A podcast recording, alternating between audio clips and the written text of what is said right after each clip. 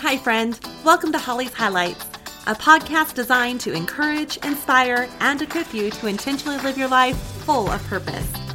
I'm your host, Holly Curby, motivational speaker, leadership cultivator, marketing strategist, and personal cheerleader. Let's check out today's highlight. There are four main types of interpersonal relationships family relationships, friendships, acquaintanceships, and romantic relationships. Now, for the sake of the upcoming holiday, we're going to focus on romantic relationships. According to WalletHub, Valentine's Day is the second priciest holiday on the calendar for the US consumers, shelling out more than $27.4 billion last year. That's crazy. Now, Valentine's actually started in a pretty dark way back in ancient Rome as a pagan fertility festival where animals were sacrificed and, and women were just treated horribly. But in the 1300s, the Roman Pope uh, Gelasius officially declared February 14th as St. Valentine's Day, as it was said that birds started their mating season on this day, and therefore the day was changed to be associated with love. It was then in the 15th century that a French medieval duke named Charles sent a love note of sorts to his wife while he was in prison, and within that note, he was referring to being sick of love, my very gentle Valentine. But that Valentine word and act wouldn't fully catch on until about the 1840s when Valentine's Day cards were mass produced in the US. And although this is a day of love, according to Good Housekeeping, it's actually teachers who receive the most Valentine's Day cards annually. So good on you, teachers. Followed by that would be children, mothers, and then wives. Valentine's has since been voted as the number one best day of the year to propose, and although, according to Fortune magazine, it is celebrated differently throughout the world, such as many Latin America countries use it to show gratitude to friends, and in Japan, it's more customary for women to give chocolates to the men in their lives. But they all have one thing in common that they are trying to signify love. So, today we are honored to have special guest Geremy with Focus on the Family to talk more about this thing called love. Geremy Keeton is the director of Focus on the Family's Counseling Services Department and a licensed marriage and family therapist. He leads Focus's team of mental health clinicians and pastoral specialists as they serve as safe and trusted guides on a wide range of family related issues. Focus's counseling services department specializes in aiding callers to the ministry with their marriage, family, and personal needs. Keeton leads his team in helping people from every walk of life who are seeking to have that competent professional input and Christ centered care for their challenges. Through a one time consultation, Focus's caring and experienced staff helps callers identify important next steps for their circumstances and directs them to key resources and local counselors through the Focus on the Family Christian Counselors Network, which is found on focusonthefamily.com backslash counseling. Keeton majored in human communication and Christian ministry and completed his graduate studies in marriage and family therapy with an emphasis in biblical worldview and family issues at Abilene Christian University in West Texas. Keeton was top of his class in both undergraduate and graduate studies. But beyond his academic accomplishments, he's been grateful to live out what he's learned in his own life as a husband and a father. His professional experience include more than 15 years of service through various departments and programs that focus on the family, as well as his private therapy practice. Keeton has extensive experience in counseling men and couples on topics of healthy sexuality, infidelity, and pornography addiction. In addition to offering individual and marriage therapy, he has authored materials and conducted recovery groups on these topics as well. Keeton lives in Colorado Springs with his wife and three children. Welcome, Geremy. We're so glad that you're here with us today. Holly, thank you for welcoming me. And gosh, uh, to hear you read all of that, I just don't feel that I'm all that fancy. That makes it sound really special, doesn't it? I love I love being at Focus on the Family and ministering in the opportunities I've had to learn and grow as a professional there. And it's great when we get to connect with uh, folks out there like you that are doing other encouragement. Encourage the encouragers, right? And uh, come on and talk about topics that people both enjoy and want to hear and need to hear for their lives to be enhanced and to grow and to hopefully thrive in their relationships. You know, relationships are a messy business, but we're made for relationships. So I'm glad we can talk about some of that today. Absolutely, absolutely. I love that that we are made for relationships. So, with that, this relationship of love, there are stages of love. What what do those stages look like, and can you walk us through that? Well, I'm not going to give you anything highly scientific. Really, more what I think in working with people is common sense. If you, I love doing premarital therapy. I love looking at relationships early on when things are forming and they're new and there's such energy and dream and vision and possibility. In that stage of a relationship is often referred to as infatuation. You've heard that phrase. God made our our brains in amazing ways where the neurochemicals, the the things in our brain are firing and going off and there's this this attraction both emotionally and physically and socially and hopefully spiritually, and your brain is getting a type of high that is there to bond or to start a potential bonding process, but it is not love in the sense of what love is in the long term and what it becomes. It's sort of the rocket fuel to get you going into a place of hopefully uh, growing beyond infatuation and putting your roots down into something that is really grounded and really matters and really can go the long term. So I don't want to take away from infatuation, but I also want to say it's the first stage, and like rocket fuel, it can burn out and then you don't have much left if it hasn't been grounded into uh, really another stage, which would be the growing or the burgeoning love, which is to look at values, to look at important things about compatibility, worldview, how two people actually can make each other better human beings in, in their ultimate purpose. And that would be a kind of a growing or a burgeoning love stage, sort of the honeymoon stage and beyond. And then you know, as you know, couples that have been together for a while, you get into this steady love, this investment love phase. And then I had the privilege of knowing my grandparents, both sets of them, very well, and even my great grandparents uh, I knew well. And there is something that I was privileged to see when you see a couple that has gone the distance and they're in this committed, steady, rich love that is committed and maintained. So, infatuation, the growing and burgeoning stage, the steady state, the investment state, the, the work state, and then that long term committed and maintained love. Right. This is the spectrum that I'm, I'm thinking of this morning as we talk. Right. I love that. I love that. And and you're right. It's it's becoming so rare in in our society now today. I know my parents celebrated their 50th anniversary and I just had to take that in because it, you don't hear a lot of 50th anniversaries being celebrated. So I, I'm grateful for those examples that we have in our life. So with that said, it, it, does seem that there are those healthy and unhealthy relationships that we tend to view more and more. What does a healthy relationship look like? And what tips would you have for our listeners and how to have a, a healthy relationship? Well, obviously, every stage of love and romantic love that I just mentioned there, it's gonna it's gonna look a little different at each stage of, of life. If you're uh, coupled and, and growing, but here's a foundational principle that I like to talk about with my premarital couples. It's a big word differentiation or individuation. Okay. Differentiation. What this means in a relationship is that I know who I am and you know who you are, and we have the appropriate kind of boundaries between us. You are not enmeshed, another big word. You're not lost inside of one another, but you also are not cut off and so separate that you're not you're not growing in oneness. So what differentiation is, Holly? A differentiated relationship is one where I am separate but connected. I want for believers in Christ, for people who believe in the Trinity, Father, Son, and Holy Spirit, I want you to think about how these are three distinct parts of one whole.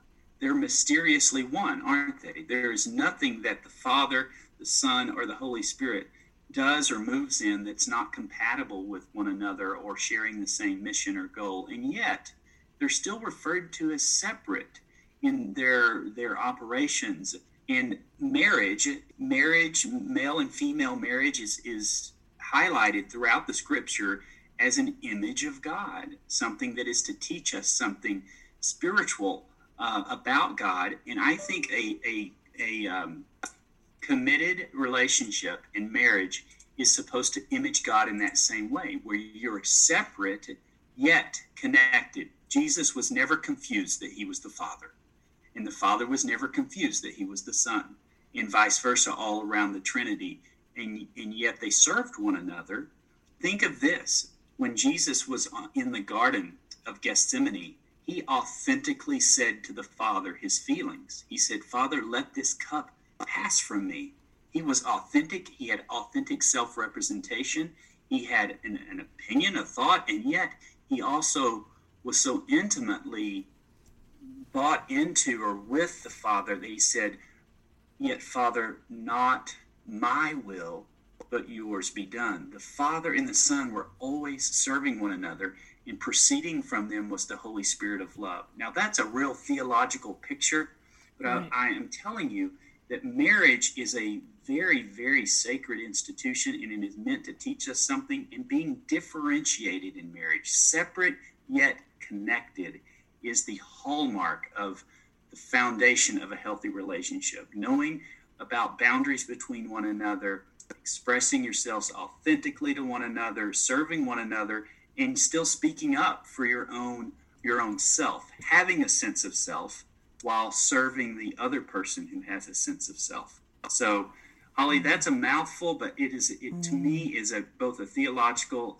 picture that plays out in some practical ways, even as we do premarital counseling and marriage counseling from a Christian perspective. Absolutely. No, I like that. I like that. So of of course the the opposite of that of course would lead into to some of those unhealthy relationships. What what are warning signs of perhaps those toxic relationships and how might we avoid those? There are several different types of and styles that the toxicity or the unhealth can come in. And it's when you lose that balance and differentiation, you lose you you have to con- perhaps someone is controlling another person that they they must get compliance out of this individual. And i'm not it, it would sound like this i'm not okay if you're not okay.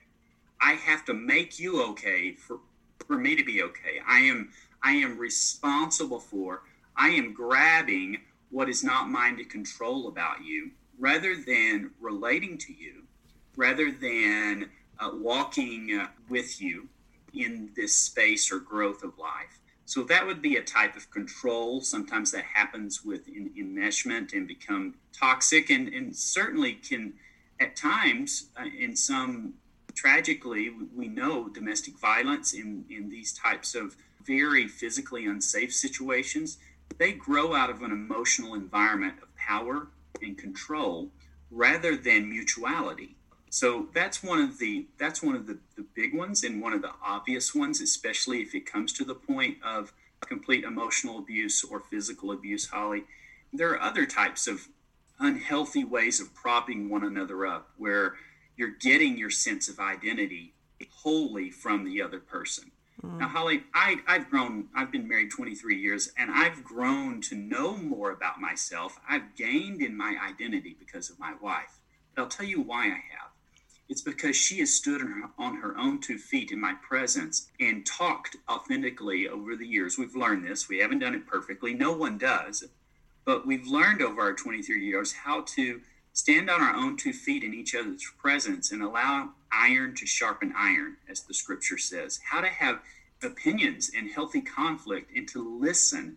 And I've grown in my sense of identity because of my wife, because I've grown as a human being but I haven't borrowed my identity or gotten who I am from her. We've right. both grown into who God made us to be alongside one another. And that's what you're looking for and hoping to do rather than simply sort of the Valentine soulmate concept that you make me. I'm incomplete without you. this makes me want to gag as a therapist, I will tell you. if you have, and this, this, we've all done it, we've all seen it in the traditions of the wedding, but there is a tradition in the wedding I really, I really think is, you know, sweet and well meaning. It's the unity candle. I really like the idea. And some weddings will take a, a candle representing each, each person and light a candle in the middle, and that's very good. What you never want to do in that symbol is blow out the other the two candles you just used to light that middle candle. Keep them burning, because if you try to snuff out yourself, that's not the way the Trinity works. That's not the way marital relational dynamic comes to be healthy. You don't lose one another. You stay and you have a third unity. There's there's a me and there's a we and there's an us in the marriage. And so that model, I believe, is something really, really important to think about and work on and try to live in.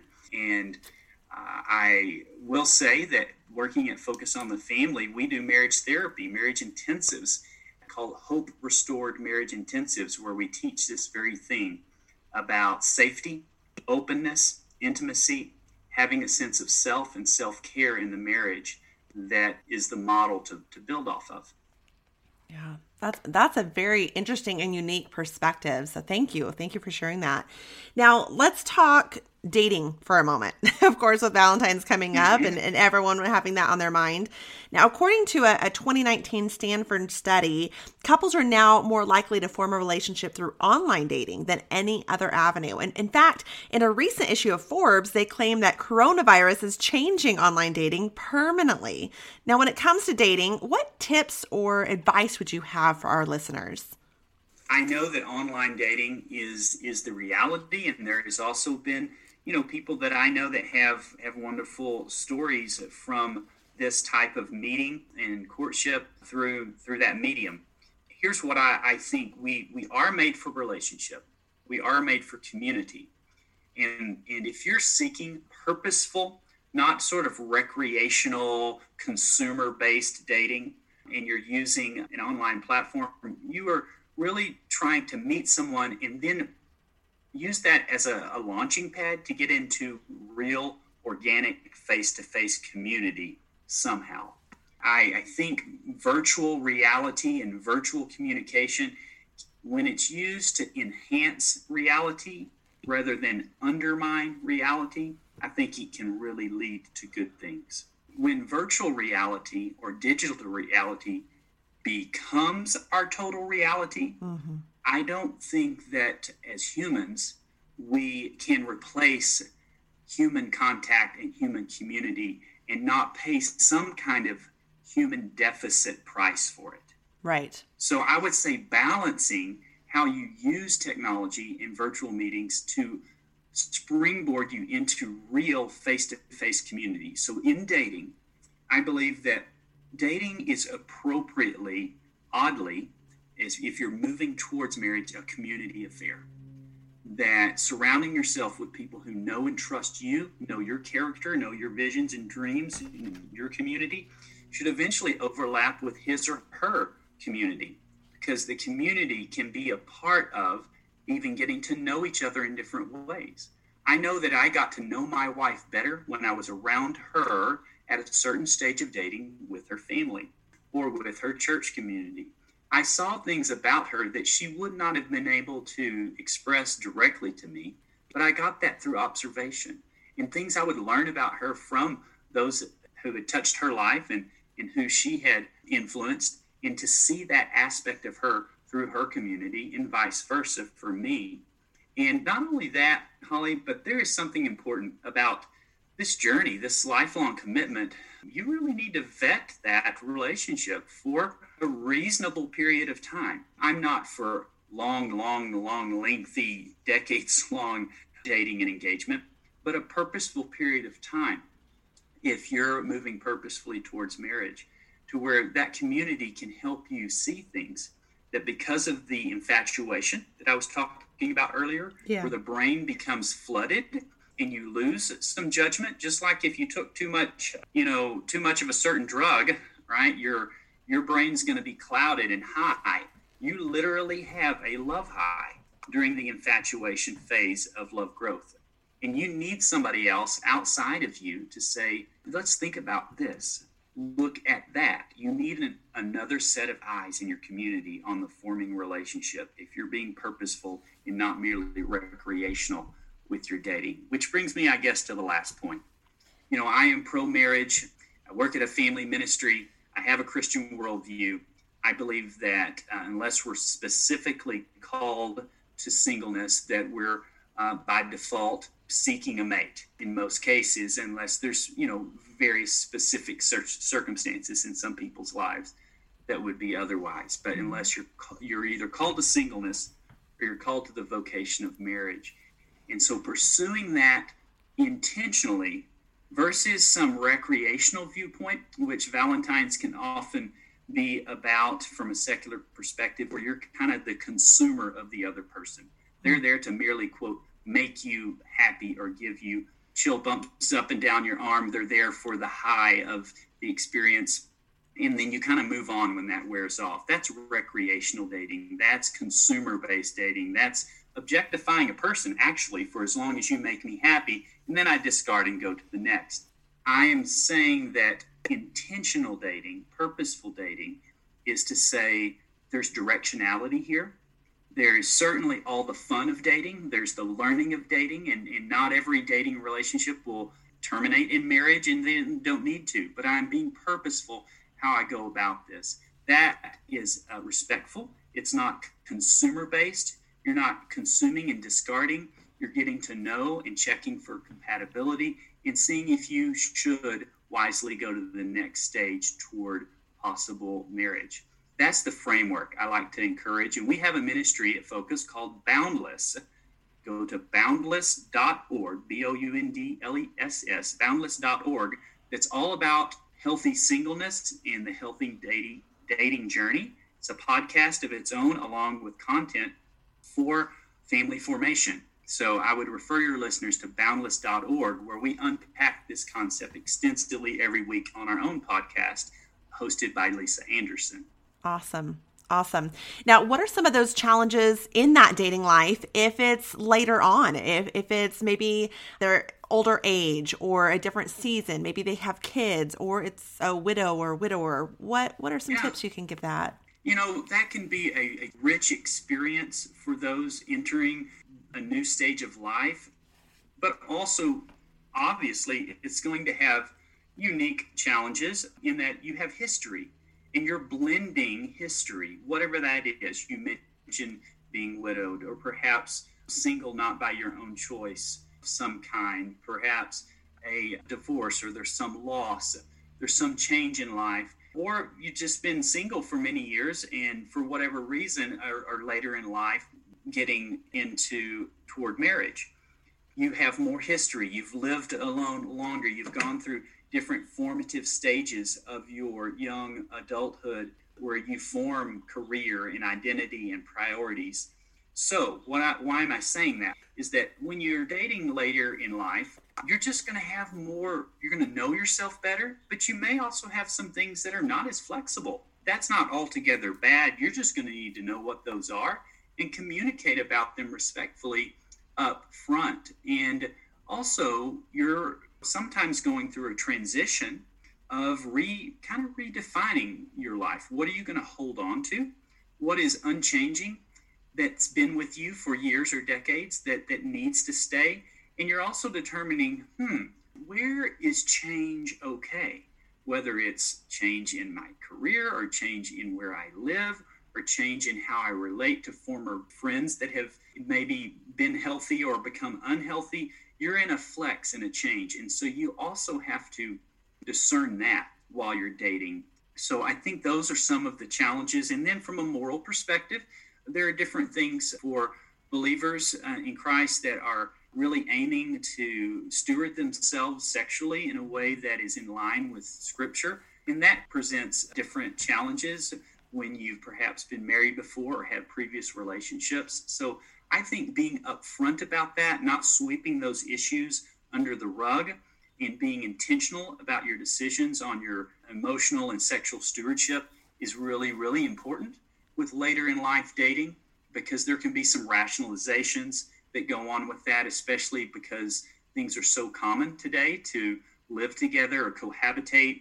Make rationalizations for that because of the perceived financial benefits of cohabitation and some things that actually set the relationship up for for some challenges that come as a result of those things. You want to be careful and really get some good mentors and input, pastoral care in those areas, and not compromise your values in the scenarios that are later life dating. Is there a timeline for when you introduce to to those around you, whether it be you're older in life and starting to date? When do you kind of introduce who you're dating to your friends or if you have uh. uh, children when do you introduce them to your kids or even the widow or widower when do you introduce them to perhaps family what does that look like wow each one of those scenarios you mentioned you know if you still have children in the home versus maybe you're more at a stage where you have grandkids or adult kids boy the answer is going to be really different for each scenario. The point is to assess it intentionally and talk with somebody who, who's safe that can help you assess that. What is your social circumstance? What's your family circumstance? And where are you at the stage of, of dating that you should share this or not? One thing you could consider wherever you are is to begin to reveal the concept of dating or the concept that you're open to something in the future in your life reveal the concept to your loved ones at an age appropriate level of course you know you probably don't want to burden small children and who are not going to perceive that well. They're more concrete than theoretical. But for older relationships, for adults, you can you can say, you know, I'm open to these ideas, and you might share that before you even have a date, so that the concept is generally out there in the air, so to speak. And then at some point, I would say, depending on the safety level of the relationship, how, close you want that person to be involved in knowing every detail of the, the date or dates or the first few dates, that would determine whether you say, you know, I have a date tonight, or whether you wait until you're six, eight weeks down the line and you realize, I, I'm probably going to be seeing this person a bit more, and it's time to share that with so and so, my son or my daughter-in-law or you know my friend at, at church that'll that will probably bump into us in our small community or before I bring this person with me to church if if he or she doesn't attend church with you. So it's kind of that need to know basis and there's a spectrum of decision making like that. I hope that description helps a little yes. bit to say there's not a there's not one one cut and dry answer. Yeah. Now, as for parents, what dating guidelines should they set for their teenagers when their teenagers are ready to date or, or when they're wanting to date? You know, I I am just at this stage, you know, with my kids, and and I don't have the one pat answer to this. I will tell you, every family is going to have some different belief systems about dating, whether they even use the term dating. Some people prefer a, a more of a model that you'll read about called courtship, where it's it's a little more formalized. And and I I can't outline all of how that looks. I know there's a lot of literature and, and books out there about that. Here's the bottom line. Whether you call it dating, whether you call it courtship, you want to teach your boys and your girls that we want to respect others, protect others, and be contributors of good in their life out of respecting others, protecting others, and contributing to the good of their life as you have these friendships. You want to really encourage that, whatever they do, whether it is, and I think group outings are really a great model for social growth, for learning to relate to the opposite sex in groups. What I would tend to encourage as the initial times of quote group dating, and then when they're, you know, one model is to say, and then if there's a special friendship that grows out of that, having your, this may sound rather old fashioned, but I think this is, this is, you know, having a family environment that says, well, our home is open for, you know, safe interaction and games and making your home a, a place where kids and groups of kids like together, if we're talking about teens here. And then as we're getting towards those pre adult 17, 18, you know, years, then we're really setting that that young man or woman up to make wise decisions. You're you're not there to control, you're there to launch them and then pro- just providing the uh, safe base for them to do individual dating and staying in touch with your your teen in conversation that's not invasive, but you're safe and available as they take those initial steps of one-on-one outings. And every family's going to have some different rules, and I can't give you a formula for when the one-on-one starts exactly, but I think you get the idea that you're wanting to help them see that who you are spending time with hopefully as you extend that relationship to one-on-one it's somebody that has the potential qualities that that you would want to have as a long-term friend versus again like i said earlier the consumer approach to dating that is kind of objectifying the human like a trophy. Right rather right. than somebody that you respect and you're giving into the good of their lives as you enjoy their company. Right now, as a mom, I enjoy dating my kids. I, I like taking them out and, and just for that one on one time, really enjoying that together. I think this is a great time for us to connect with them and invest quality time in them and just have some great conversation about whatever's going on in their life and being a sounding board to them. Now, I know Focus on the Family encourages spouses to date each other, that, that they've actually shown there's hidden benefits of dating your spouse, such as increase in happiness or positive communication, even sexual satisfaction. So, how would you suggest, or how often would you suggest that spouses date each other, and what does that look like? Oh, great topic, and I love that you you do that one-on-one time with your children, um, and we we do that too, where we you know we're going to go on a mom date or a dad date. And we did that when when the kids were even little, and that really extends itself into an ethic uh, into adulthood and when when your kids are married because what you're saying there is I want to connect both in fun and in conversation, you know, one on one. I want to do something where we're making a memory. I want to do something where we're not distracted. We have eye contact. We we just have this unfettered, uninterrupted little retreat of time. Even 30 minutes uh, sometimes is all that some parents are going to get. And so you have to be creative, especially in the years when you have young children. What does a date look like? It may be somehow an in house date because you can't get it together to get out the door, but you can somehow catch, you know, you, you, you can throw a picnic blanket on your bedroom floor while the toddler is asleep. And maybe he or she's going to sleep for 30 or 45 minutes, but you know what? You're pretending to have a picnic and you're making sandwiches on the floor in your bedroom and turning on your favorite music. And maybe you cuddle on the picnic blanket and you had all of 30 or 45 minutes while the toddler was napping. Point is something that says you're special. We have eye contact, we have conversation, we have safety together. There's there's a progression. Safety leads to openness, and openness leads to intimacy. So dating hopefully is a time to not do a lot of work talk, you know, not talk about the checkbook or balance the, the finances. You can dream together, you can think together, but it's really not a work time. It's a time to have safety and then openness and then intimacy.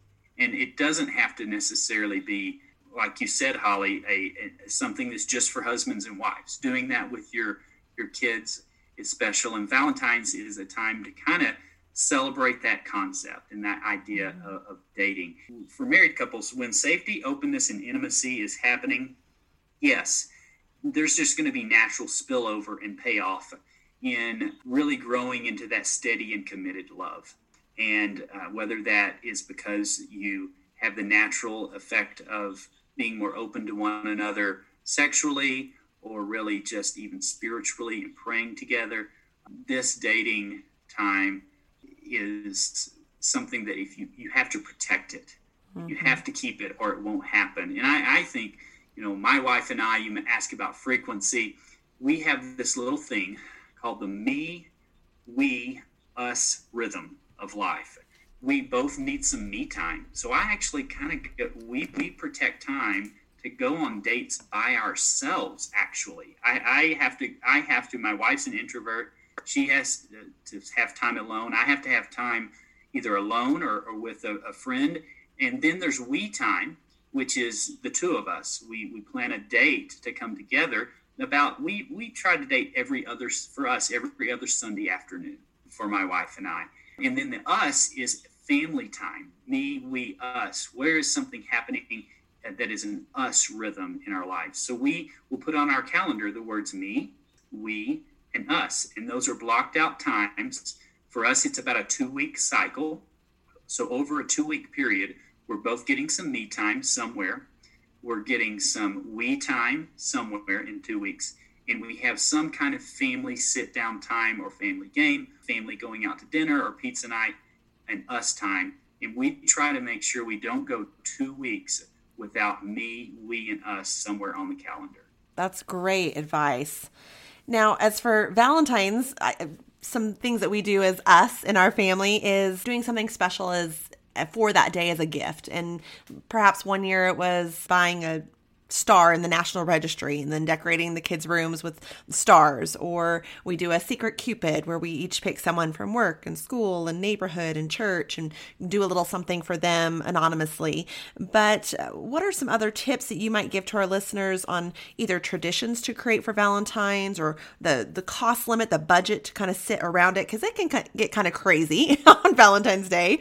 Or even you just provided some great suggestions of what to do. Any others that you would provide as well for for Valentine's Day? Well, the sky's the limit, isn't it? Because creativity, uh, this creativity is is kind of endless, and to just get the juices flowing, your listeners will springboard off of this and probably have more grandiose ideas. But it, it kind of depends if you're wanting to involve your kiddos. What stage are they at? What do they love? Do they love to color? Are they in the stage of art?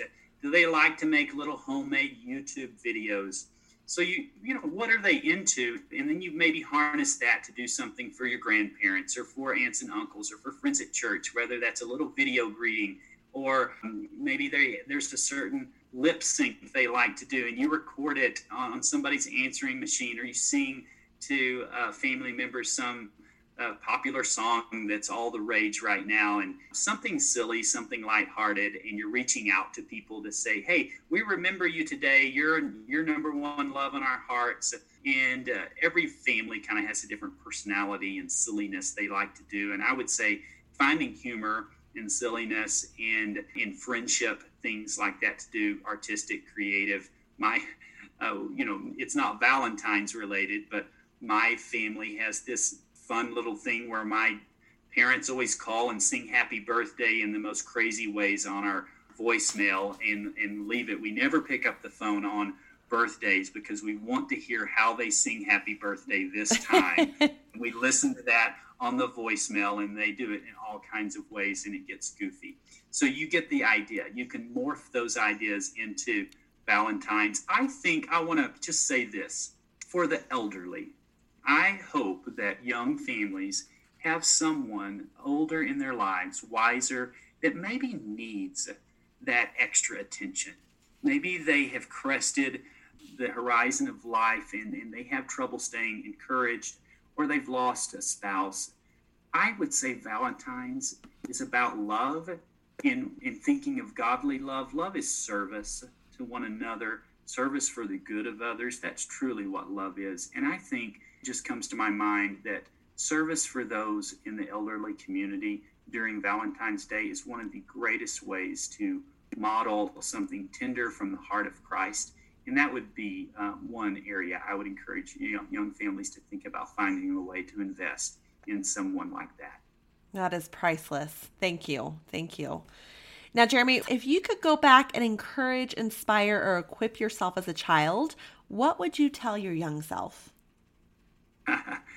You've got a great signature question for your guests. and it reminds me of what we will sometimes do when we have a really trusting counseling relationship with someone.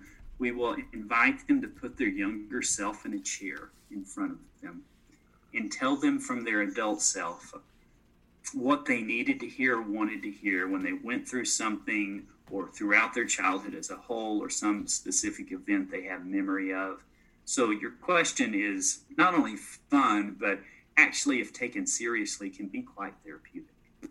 And writing a letter to your younger self from your older self with the wisdom you have gained, and then even imagining that younger part of you and speaking and inviting Jesus to come and speak what that younger part of you needs to hear.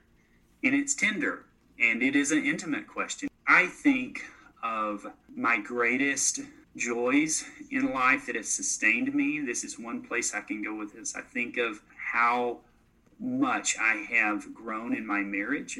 And what I would probably tell my younger self is God really does have some things in store for you that you don't see yet and they will take a lot of work and yet you're going to be able to do it. You're you're you're enough. You're smart enough. You are kind enough. You will make mistakes and I will be there with you. That's uh, what I would hear God say to me and that I would tell my younger self that God is doing for me.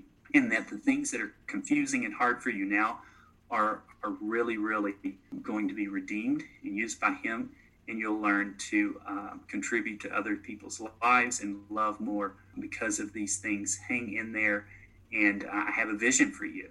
And that's the words from the lord i would give to me as a younger person and that it's going to be it's going to be okay and that your sincere uh, sincere heart is something that the Lord sees and will help you with. You'll need Him. You will need the Lord, and that that's what I would speak back to myself. Now, Geremy, where can our listeners connect with you?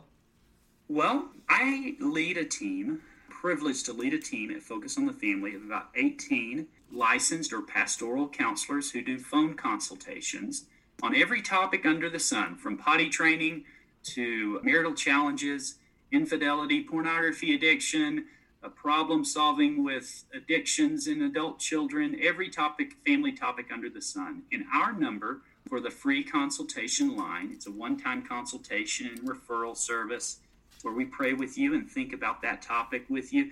The number is 1 800, the letter A, and the word family. 1 800 A family. And you can read about the service at focusonthefamily.com slash counseling focusonthefamily.com forward slash counseling, where you, you can connect with the team that I help lead. They're great, great people. We love connecting from the ministry. And uh, of course, there is the daily Focus on the Family radio program with lots of family advice at focusonthefamily.com slash radio. Wonderful. And we'll make sure to have that information in our notes as well for the listeners. So, Geremy, this Great. has been fabulous. I have such a respect for Focus on the Family and the work you're doing in overall helping families thrive from investing in marriages to equipping parents raising their kids, uh, the book resources that you have available on your site. And, and even I, I still use the plugged in that you have, the app that you have, where we can check movie reviews before I take my kids out to, to the movie or whatnot. So, all this to say thank you. Thank you for the impact you have on our community and in our homes. And thank you so much for taking time to join us here today. It truly has been an honor to have you. Hey, Holly, that's why we're here. And we have donors and friends that just help us do what we've done for over four decades now. Can you believe it? Focus in the mid 70s was begun with a little office and a Christian psychologist named Dr. James Dobson, and a radio program began, and God used it. That's His work. And so we're glad to just be stewarding it, making new friends today and doing doing the ministry through our donor supported work. Thanks for giving us the time on your program to share some about it and share some of these thoughts and thanks for your years of of investing and using focused material to help others. Thank you for joining me on this journey of life. I hope that today's highlight has been encouraging, inspiring, and equipping so you can go out and live your life full of purpose. I'd be honored if you'd take a moment to leave a review or better yet, subscribe. We can also stay in touch by joining my email list at hollycurby.com. That's H O L L Y C U R B Y.com. Until next time, make it a great day for a great day.